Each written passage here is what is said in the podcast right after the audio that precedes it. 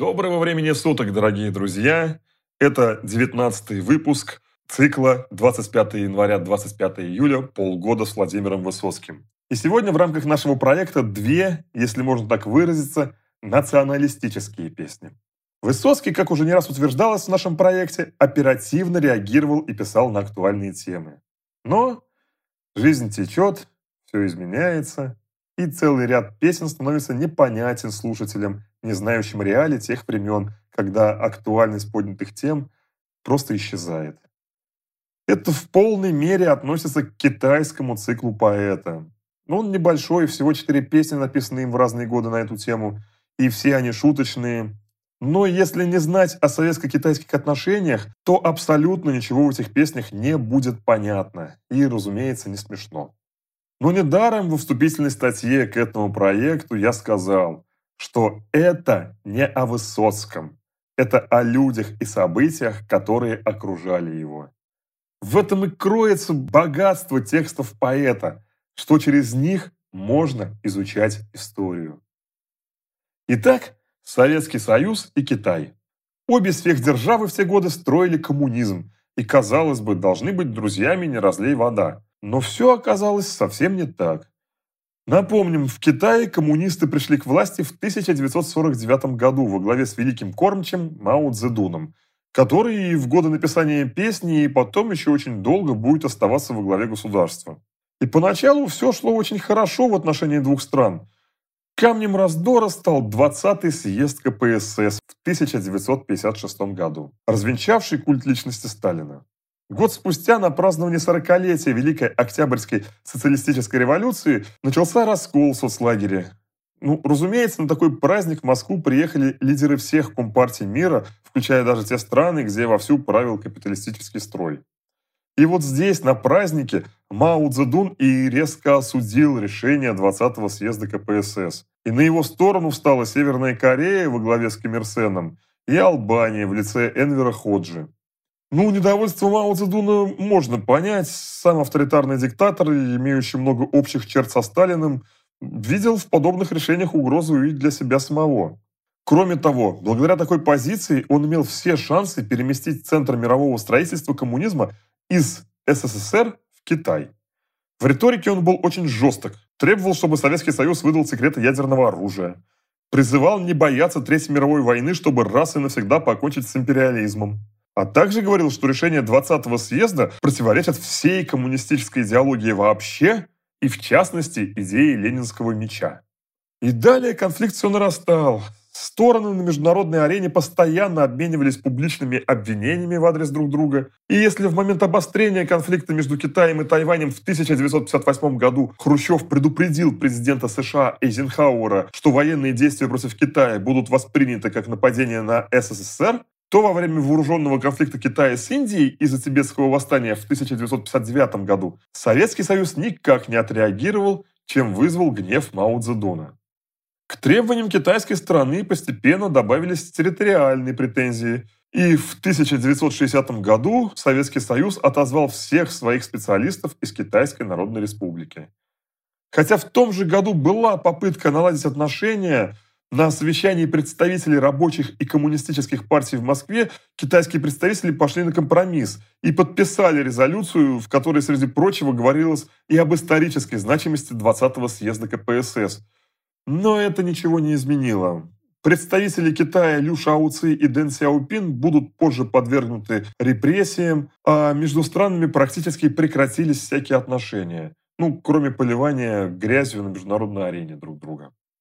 14 июля 1963 года в главной газете страны «Правда» было опубликовано открытое письмо ЦК КПСС в ЦК КПК. Этот скучнейший документ состоял из 14 666 слов и 271 абзаца. И по доброй советской традиции по стране прокатилась волна митингов с одобрением действий партии.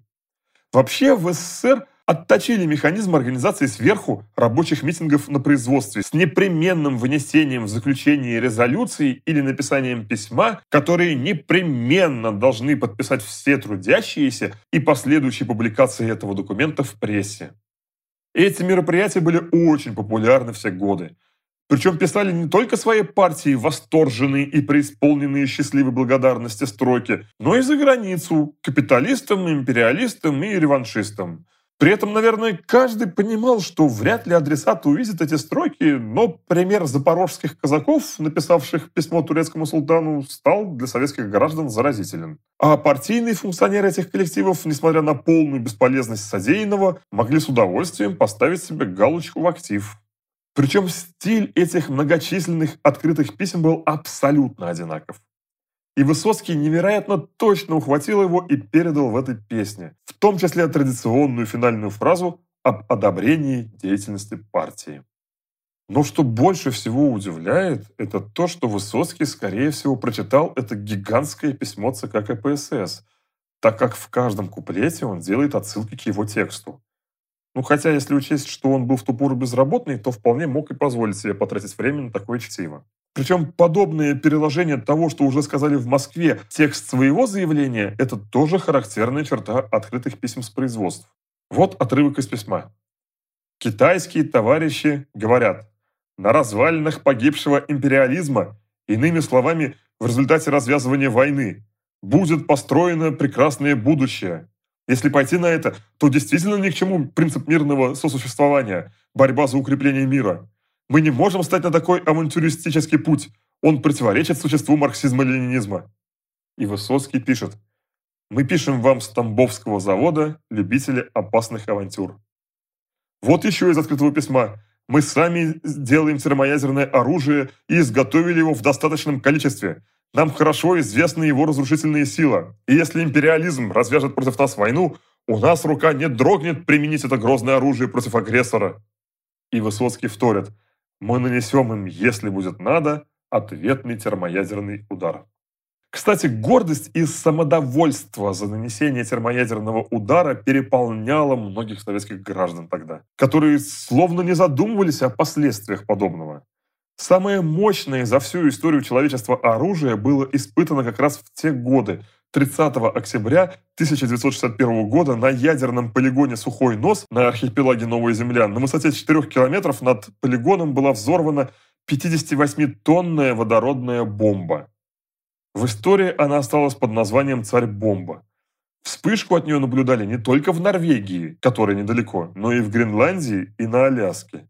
Ядерный гриб поднялся на высоту 67 километров, а диаметр шляпки гриба был 90 километров. И его можно было наблюдать за 800 километров от места взрыва. Ударная волна от этой бомбы три раза обогнула земной шар. Первый раз за 36 часов и 27 минут. Была также и сейсмическая волна, обогнувшая планету. Бомба была разработана под руководством академика Курчатова. Эта бомба внесена в Книгу рекордов Гиннесса как самое мощное термоядерное устройство, прошедшее испытания. Причем Хрущев анонсировал это испытание еще 17 октября, и затем везде это преподносилось как значительная победа советского оружия. Хотя на самом деле эта бомба была бесполезна, так как сбросить ее можно было только с самолета. А при той системе противовоздушной обороны, которыми обладали СССР и США в те годы, в разгар Холодной войны, Подлететь самолетом незамеченными на территории другого государства было просто невозможно. Но следствием этого испытания, тем не менее, стал договор о запрещении испытаний ядерного оружия в атмосфере, космосе и под водой, который должны были подписать страны Совета Безопасности ООН в 1963 году в Москве. Поэтому в истории он остался как Московский договор. Но подписали его только СССР, США и Великобритания, в то время как Китай и Франция отказались это делать, о чем Высоцкий также поет в этой песне, и, извращая факты, показали, что вам дороже генерал де Голь. Шарль де Голь на тот момент был президентом Франции. Эти две страны не подписали договор якобы по той причине, что не обладали еще оружием, испытания которых можно было проводить под землей. А отказ от подобных испытаний означал прекращение разработки собственного оружия. Ну, если кому-то нужна историческая справка, Шарль де Голь годы жизни 1890-1970, один из самых великих политиков за всю историю Франции. Человек, возглавивший французское сопротивление в годы Второй мировой войны и благодаря деятельности которого Франция стала считаться тоже одной из стран-победительниц, хотя была захвачена гитлеровской Германией на самом деле. Это, конечно, очень коротко, и всю грандиозность личности в историческом масштабе это не раскрывает. Но мы не можем в нашем проекте как бы потратить очень много времени на то, чтобы рассказать вам подробно о таком человеке, как Шарль де Голь.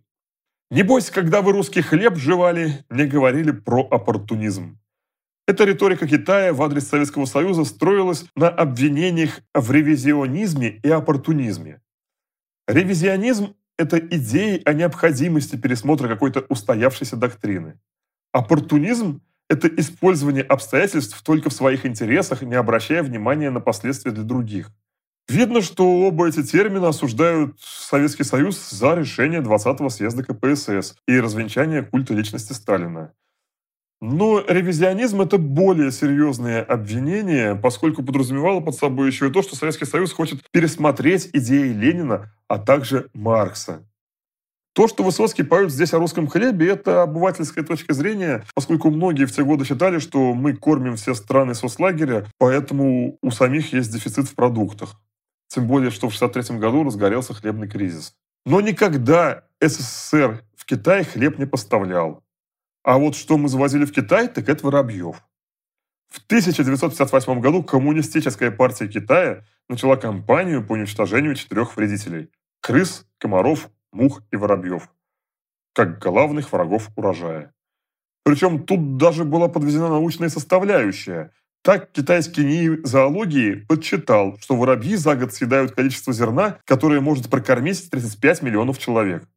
Уничтожение птиц велось каким-то варварски праздничным, тоже научно обоснованным способом, похожим на шабаш. Так эти ученые выяснили, что воробьи не могут находиться в полете дольше 15 минут. В итоге крестьяне, а также привлеченные к этому мракобесию школьники и другие добровольцы били в барабаны и размахивали шестами с тряпками на улицах и крышах домов. И результат был достигнут. Земля была усыпана падавшими замертво птицами. В результате на следующий год весь урожай был съеден расплодившимися гусеницами и саранчой, так как уничтожать этих вредителей попросту было некому. От наступившего голода погибло, по разным оценкам, от 10 до 30 миллионов китайцев. И на следующий год Китай закупил и завез живых воробьев у Советского Союза и Канады. Боитесь вы, что реваншисты в Бонне? Как известно, Германия была тогда разделена на две страны Восточную социалистическую ГДР и Западную капиталистическую ФРГ. Бонн – это столица ФРГ. И во всем соцлагере были уверены, что там сидят реваншисты, то есть люди, мечтающие вернуть могущество и величие Германии. Но сам Хрущев сказал еще в ООНе, что мы покажем Кузькину им мать. Речь идет о легендарном приезде Никиты Сергеевича Хрущева на 15-ю ассамблею ООН – где обсуждался вопрос о предоставлении свободы колониальным странам. Хрущев, в принципе, всегда был непосредственным и оставался самим собой. Поэтому все эти дипломатические игры, соблюдение лицемерного приличия – это было не для него. Он был сверхэмоционален. Именно там, во время этой ассамблеи, он несколько раз стукнул по столу своей туфлей, демонстрируя, что ему неинтересно, что происходит на трибуне. Кстати, вопреки расхожему мнению, что он это делал во время своего доклада. А вот как раз во время доклада он сказал, «В нашем распоряжении имеются средства, которые будут иметь для вас тяжелые последствия. Мы вам покажем Кузькину мать» чем поставил переводчиков в очень затруднительное положение. И на следующий день весь мир интересовался, кто такой Кузьма и чем так страшна его мать, что даже после испытания царь-бомбы Хрущев угрожает не термоядерным оружием, а вот этой матерью некоего Кузьмы. Но вектор выступления Никиты Сергеевича во всем мире все равно поняли правильно. Кстати, ученые до сих пор не могут выяснить историю происхождения идиомы Кузькина мать. Версии следующие, кстати. Первое. Кузька – это некий сирота, которого взяла на воспитание суровая женщина. Второе. Кузька был злым ребенком, которого нужно было наказывать плетью, и поэтому плеть стали называть Кузькиной матерью. Третье. Кузька – это проказливый домовой, а его жену называли почему-то матушкой, и была это никто иная, как Кикимора, которая насылала на дом всякие несчастья. Четвертое. Заимствовано у народа коми, у которых Кузька – это леший.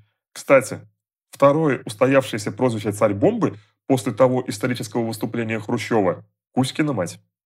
Но вернемся к песне. Автор пробежался и по насущным китайским проблемам. Мы понимаем вас совсем немало. Уже в то время население Китая составляло более 600 миллионов человек, и правительство принимало меры по снижению рождаемости. Но, видимо, не совсем удачно, так как на данный момент население уже почти полтора миллиарда. Также Высоцкий припоминает китайцам, что это они изобрели порох. Действительно, первое упоминание о порохе в Китае датируется еще 1044 годом. Остается добавить, что песня была написана не по горячим следам, а согласно воспоминаниям Михаила Туманишвили в конце зимы 1964 года, когда Высоцкий ночевал у него и, сидя на кухне, написал эту песню. Кстати, Высоцкий исполнял эту песню на мотив уже известный вам по 15 дню нашего проекта «Товарищ Сталин, вы большой ученый», авторства Юза Олешковского. Письмо рабочих Тамбовского завода китайским руководителям. В Пекине очень мрачная погода. У нас в Тамбове на заводе перекур. Мы пишем вам с Тамбовского завода любители опасных авантюр. Тем, что вы договор не подписали, вы причинили всем народам боль И, извращая факты, доказали, Что вам дороже генерал Деголь. Нам каждый день насущный, мил и дорог, Но если даже вспомнить старину, То это ж вы изобретали порох и строили китайскую стену. Мы помним вас, мы понимаем вас совсем немало. Чтоб 300 миллионов погубить, но мы уверены, что сам товарищ Мао Ей-богу, очень-очень хочет жить. Когда вы рис водою запивали, мы проявляли интернационализм. Небось, когда вы русский хлеб жевали, не говорили про оппортунизм. Вам не нужны ни бомбы, ни снаряды, не раздувайте вы войны пожар. Мы нанесем им, если будет надо, ответный термоядерный удар. А если суд без дела не страдайте, у вас еще достаточно делов. Давите мух, рождаемость снижайте, уничтожайте ваших воробьев. И не интересуйтесь нашим бытом, мы сами знаем, где у нас чего. Так наш ЦК писал в письме закрытом, мы одобряем линию его. Если молодым слушателям необходимо объяснять, о чем поется в песне послания китайским руководителям, то, к великому сожалению, вторая песня абсолютно не утратила своей актуальности и будет понятна каждому и сегодня. Это шуточная песня об антисемитах. Но только, как говорится, в каждой шутке есть доля шутки. Вчера в нашем проекте речь шла об обвинениях в адрес Высоцкого за прославление штрафных батальонов от агрессивно настроенных патриотов России. Но это касается спорных вопросов истории, по которым просто нужно разбираться, докапываться до истины. И все это цветочки и по масштабу, и по сути, по сравнению с тем, сколько всего можно прочитать и услышать о поэте за эту песню. И это 21 век. Разгул мракобесия и шовинизма просто необъятен. До подготовки материалов этого дня я и не догадывался о масштабе этой трагедии. Однажды наш великий режиссер Эльдар Рязанов сказал, что он очень хотел бы, чтобы люди забыли его фильм «Гараж», но это сможет произойти только если это кино потеряет актуальность. Но, к сожалению, вынужден был констатировать режиссер, актуальность его с годами только увеличилась. Абсолютно так же можно сказать о песне Высоцкого «Антисемиты». При этом антисемитские статьи в интернете в свободном доступе. В книжных магазинах продаются книги черносотенцев. Читаешь их статьи и диву даешься агрессивной бессмыслице, которой они убежденно несут. Один из подобных экземпляров утверждал, что если бы сейчас была война, то Акуджава с Высоцким воевали бы на стороне врага. И вопрошал, где хоть одна песня Высоцкого России, где? Женился на француженке, о евреях писал, русских вывозил в своих песнях только тупыми пьяницами и так далее. Дальше бред шел. У Высоцкого есть песни о России, и причем замечательные. Не такие, конечно, от которых надо вскакивать и за сердце хвататься в порыве пафосного патриотизма, а от которых проникаешься сутью и духом Родины и чувствуешь крепкое и неразрывное соединение с ней. Но таким персонажам подобные песни вряд ли интересны. Им в творчестве Высоцкого, я думаю, нужно рекомендовать именно антисемиты. Только ни в коем случае не в виде песни, потому что Высоцкий своей иронией раскрывает все авторское отношение к этому вопросу. А в виде стихотворения, чтобы ирония не чувствовалась. Для них это станет лучшим стихотворением России, я думаю. Но во всей этой ситуации радует одно. Все, абсолютно все ярые ненавистники Высоцкого сегодня – это люди, придерживающиеся нацистских взглядов.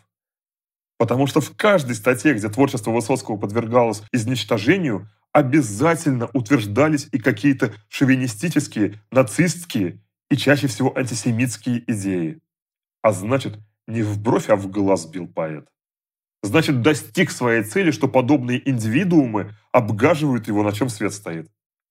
А доброго слова от нацистов он бы и сам, я думаю, не захотел.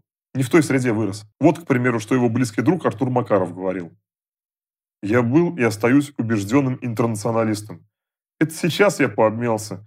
А тогда при мне сказать «армяшка» или «жид» значило немедленно получить по морде.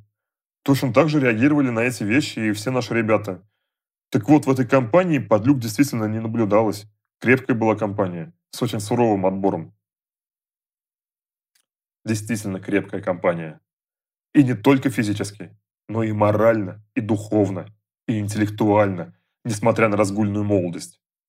Поэтому, я думаю, это творение Высоцкого пользовалось здесь большой популярностью, как и у всех нравственно и эстетически развитых людей. Из этой же фразы Макарова и понятно, откуда песня взялась. Антисемитские настроения в обществе не исчезали никогда, и в их время кто-то на улице запросто мог обозвать, к примеру, того же Утевского жидом. Несмотря на то, что термин «антисемитизм» возник с легкой руки немецкого журналиста Вильгельма Марра только в 1879 году, Историю это позорное явление насчитывает уже многовековую, еще с Древнего Египта до нашей эры. Нет, не с момента, когда Моисей евреев вывел, все-таки намного позже.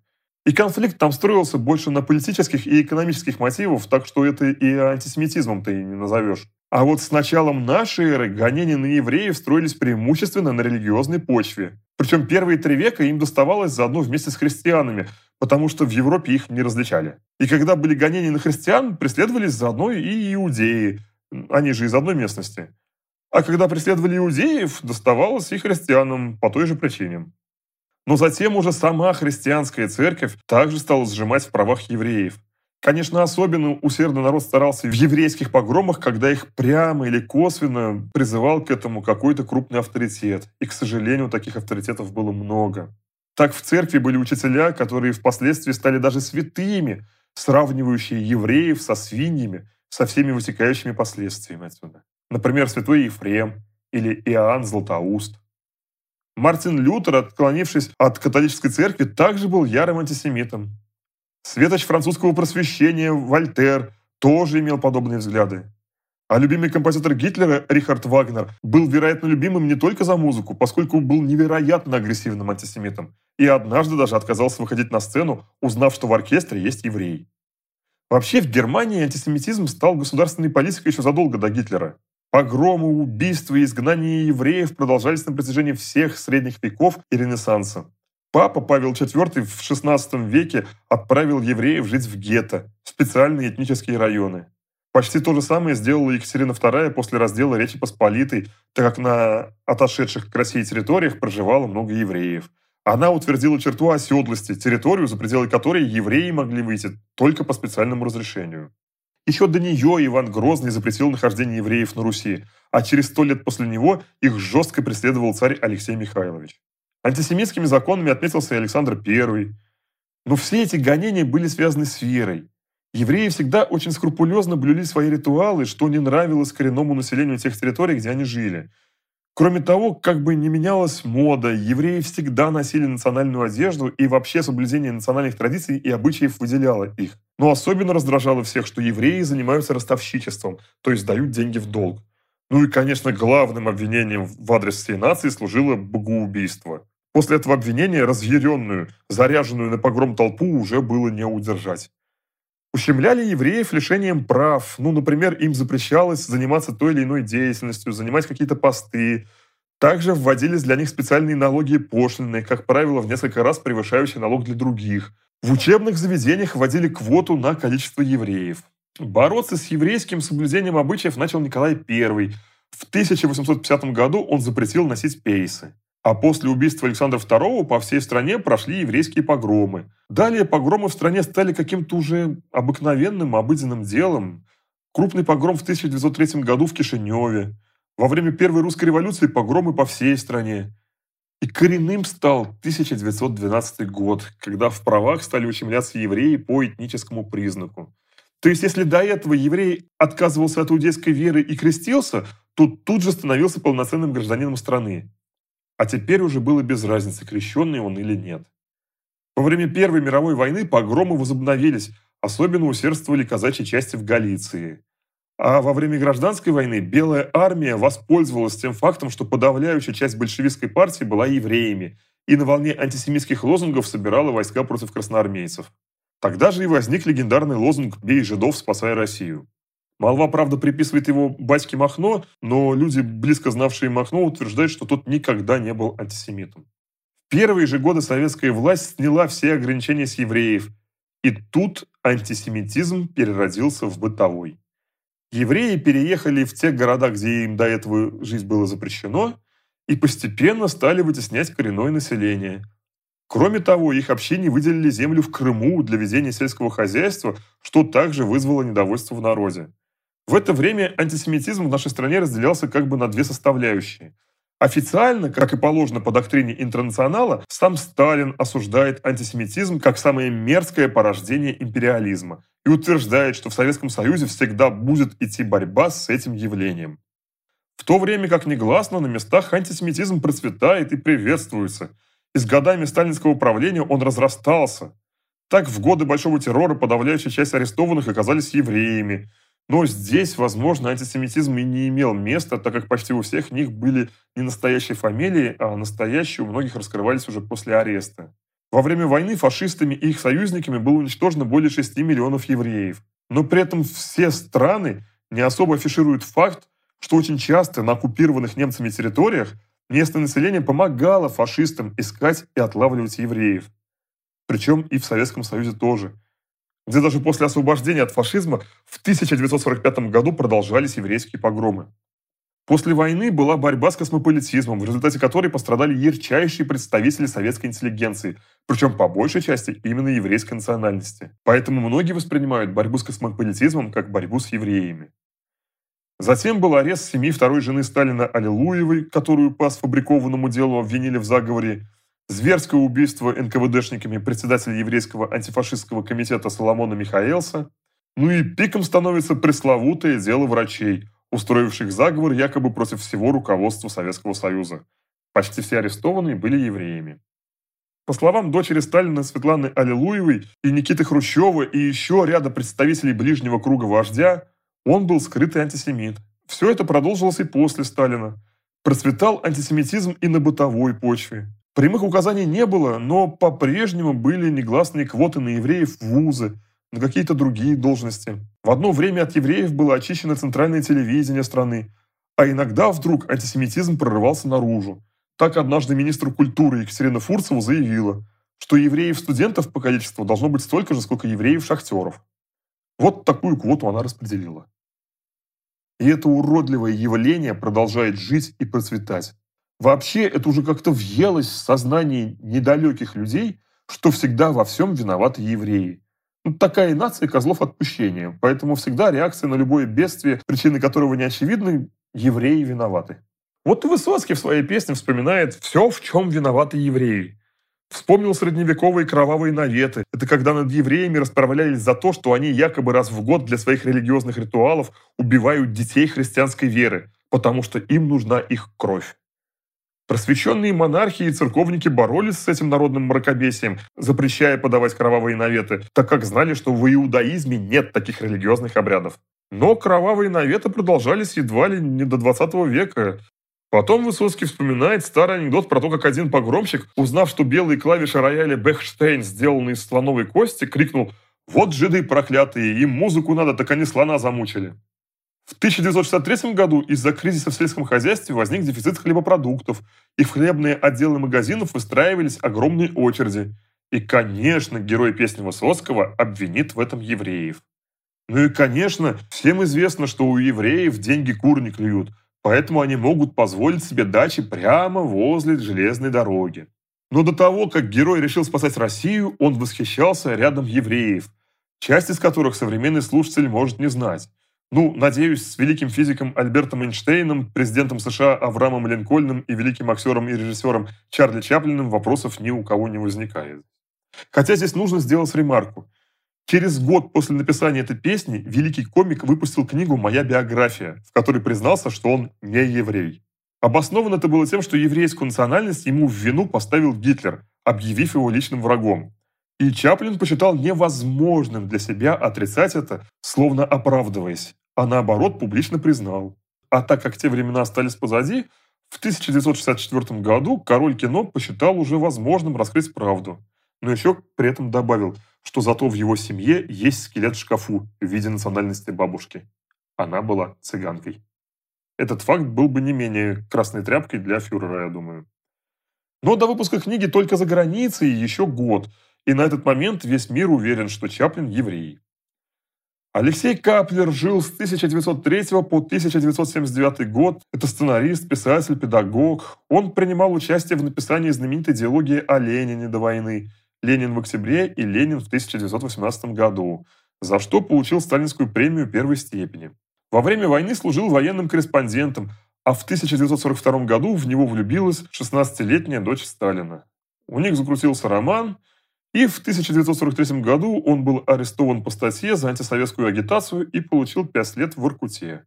После освобождения вернулся в Москву, а тогда освобожденным нельзя было приезжать в крупные города, поэтому арестован был вновь и отправлен уже в лагеря Республики Коми, откуда был освобожден уже после смерти Сталина. В начале 60-х он работал над сценариями культовых советских фильмов «Полосатый рейс» и «Человек-амфибия», а с 1966 года он вел одну из самых популярных программ на советском телевидении «Кинопанорама». Рабинович же используется просто как самая привычная еврейская фамилия из анекдотов. Очень красиво завуалирован здесь Карл Маркс. Ведь в открытую назвать Маркса евреем, хотя об этом все знали, было крамольно. Поэтому просто вопрос для кроссворда. Основоположник марксизма, 5 букв, первая «М». Ну и также завуалированно звучит реплика о жертвах фашизма, поскольку Советский Союз не признавал Холокост и требовал, чтобы массовое истребление фашистами евреев в западных областях Белоруссии и Украины преподносилось как массовое истребление советских жителей. Власти не позволяли возвести ни один мемориал памяти Холокоста. Власти Украины угрожали снести все обелиски на кладбищах, где звезда Давида не будет заменена на пятиконечную звезду. Нельзя не отметить, что Высоцкий здесь высмеивает двойственность восприятия евреев у таких недалеких персонажей. Они способны восхищаться людьми, зная, что они евреи, ну, по крайней мере, Чаплина все любят, но при этом ненавидеть всю нацию. То есть показано полное отсутствие логики в сопоставлении фактов. Ну, не задается герой вопросами, а что это Эйнштейн Христа распял? Или это сам Чаплин слона в зоопарке замучил? И, наконец, если вся нация такая отвратная и мерзкая, почему тогда этих-то я люблю? Для разъяснения добавим еще, что Бакалея – это продовольственный магазин, где в винном отделе чаще всего собирались алкаши для выпивки на троих. А друг и учитель – это шикарная отсылка. Именно так величали Сталина в годы его правления счастливые советские граждане.